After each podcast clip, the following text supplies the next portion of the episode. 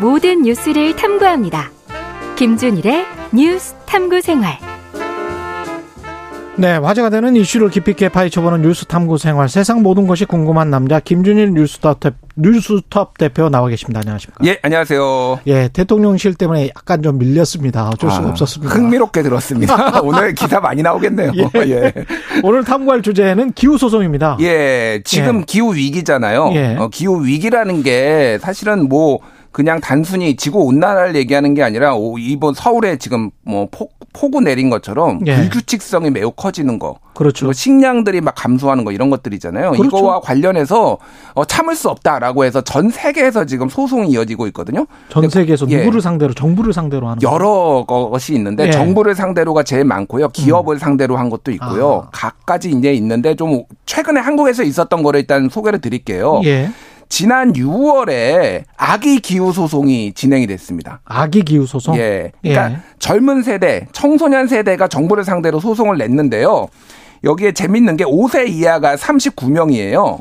근데 5세 이하가 39명. 예, 5세 이하가 39명인데 여기에 20주차 태아 한 명이 들어 뱃속에 엄마 뱃속에 있는 것도 어 소송을 낸 거예요. 예. 그래서 이게 한국 역사상 처음입니다. 일단은 태아가 소송을 낸 게 그래서 이거를 어, 취지는 뭐냐면은 쉽게 얘기를 하면은 지금 탄소 중립 기본법이란 게 있거든요. 예. 이게 한마디로 얘기하면 2030년까지 2018년 대비 탄소를 40% 줄인다. 이렇게 해야 된다고 규정하고 있는데 정부가 이거를 시행을 안 해가지고 미래 세대의 어떤 권리가 침해된다. 라는 거예요. 그렇죠. 그래서 정부를 상대로 한 것이고 62명이 일단 참여를 지금 한 상황입니다. 이게 미래 세대의 권리가 침해된다. 그 권리를 인정해 줄 것이냐.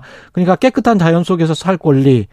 그 기존의 세대는 그 권리를 누렸는데 우리는 못 누리는 거다. 뭐 음. 이렇게 음. 주장을 하는 거네. 그렇죠. 그러니까 어떻게 보면은 세대 간 대결일 수도 있어요. 이게 그렇게 비춰질 수 있어요. 약탈 미 앞선 세대가 약탈적으로 개발도 예. 하고 탄소도 마음껏 배출을 하니까 심지어 이 탄소 배출 기준을 어 충족하더라도 더 이상 우리는 탄소를 배출할 수도 없고 더 이상 이렇게 풍요롭게 살 수 없다. 이런 취지도 여기에 이제 들어가 있는 거죠. 그러니까. 아, 정부가 어떤 또 대응을 할지 또 법원에서는 어떻게 판단할지도 흥미롭긴 합니다. 이 관련해서. 그런데 이게 지금 처음 있는 게 아니라 예. 벌써 정부를 상대로 네 건의 소송이 있어요. 이미 예. 한국에서도 한국에서만 네 건이고요. 전 세계는 제가 뒤에 간단히 설명드릴 텐데 2020년에 청소년 기후 소송이 두 건이 있었고요.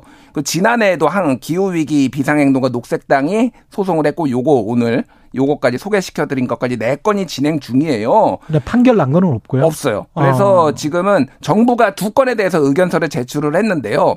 기후 소송은 헌법 소원 대상이 아니다라는 게 정부의 입장이고 그리고 온실가스 감축 목표가 미래 세대 행복 추구권 침해하지 않았다라는 게 정부의 입장입니다. 네. 그런데 네.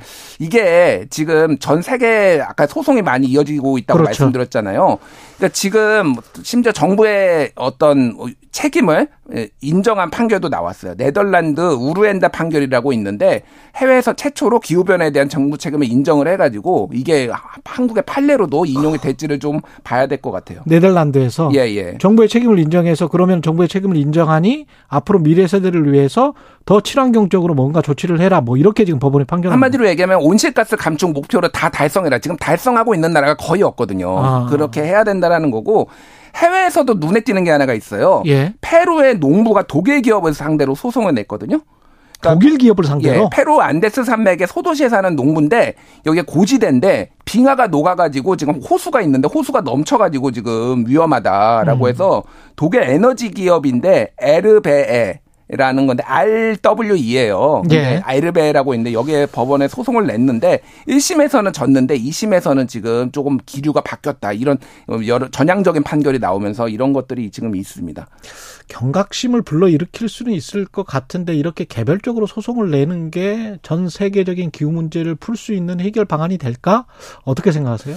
그런데 이게 모이고 예. 모이면은 경각심을 이를 불러일으키는 거에 더해서 조금 기후 어떤 변화가 있을 수도 있어요. 왜냐하면 음. 이게 90, 100인, 99인 100각 뭐 이런 거거든요. 다 같이 가야 되는 거거든요. 그렇죠. 한 건, 두 건은 아닌데 이게 그러면은 정부도 영향을 받을 수밖에 없죠. 지금 한국에서는 지금 기후 탄소 배출 이거 뭐 못하겠다 지금 한국에서도 지금 그런 얘기까지 나왔잖아요. 그래서 전기요금 너무 오른다. 그렇죠, 근데 그렇죠. 지금 이게 그 비용과 지금 예. 기후 위기로 인해서 이렇게 식량이 지금 80억 명 전 세계 인구 80억 명인데 지금 100억 명 정도로 생산하고 있거든요. 예. 근데 지금 기후 위기가 심화되면은 이 식량이 부족해져 가지고 전 세계적 약탈적인 문제가 발생할 수 있다 이런 위기도 지금 있고 어, 고조되고 있거든요. 예. 그러니까 이걸 지켜야 된다라는 목소리. 그래서 이거 소송 결과를 좀 많이 지켜봐야 될 것 같습니다.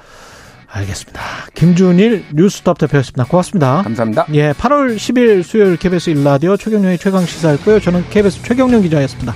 내일 아침 7시 20분에 다시 돌아오겠습니다. 고맙습니다.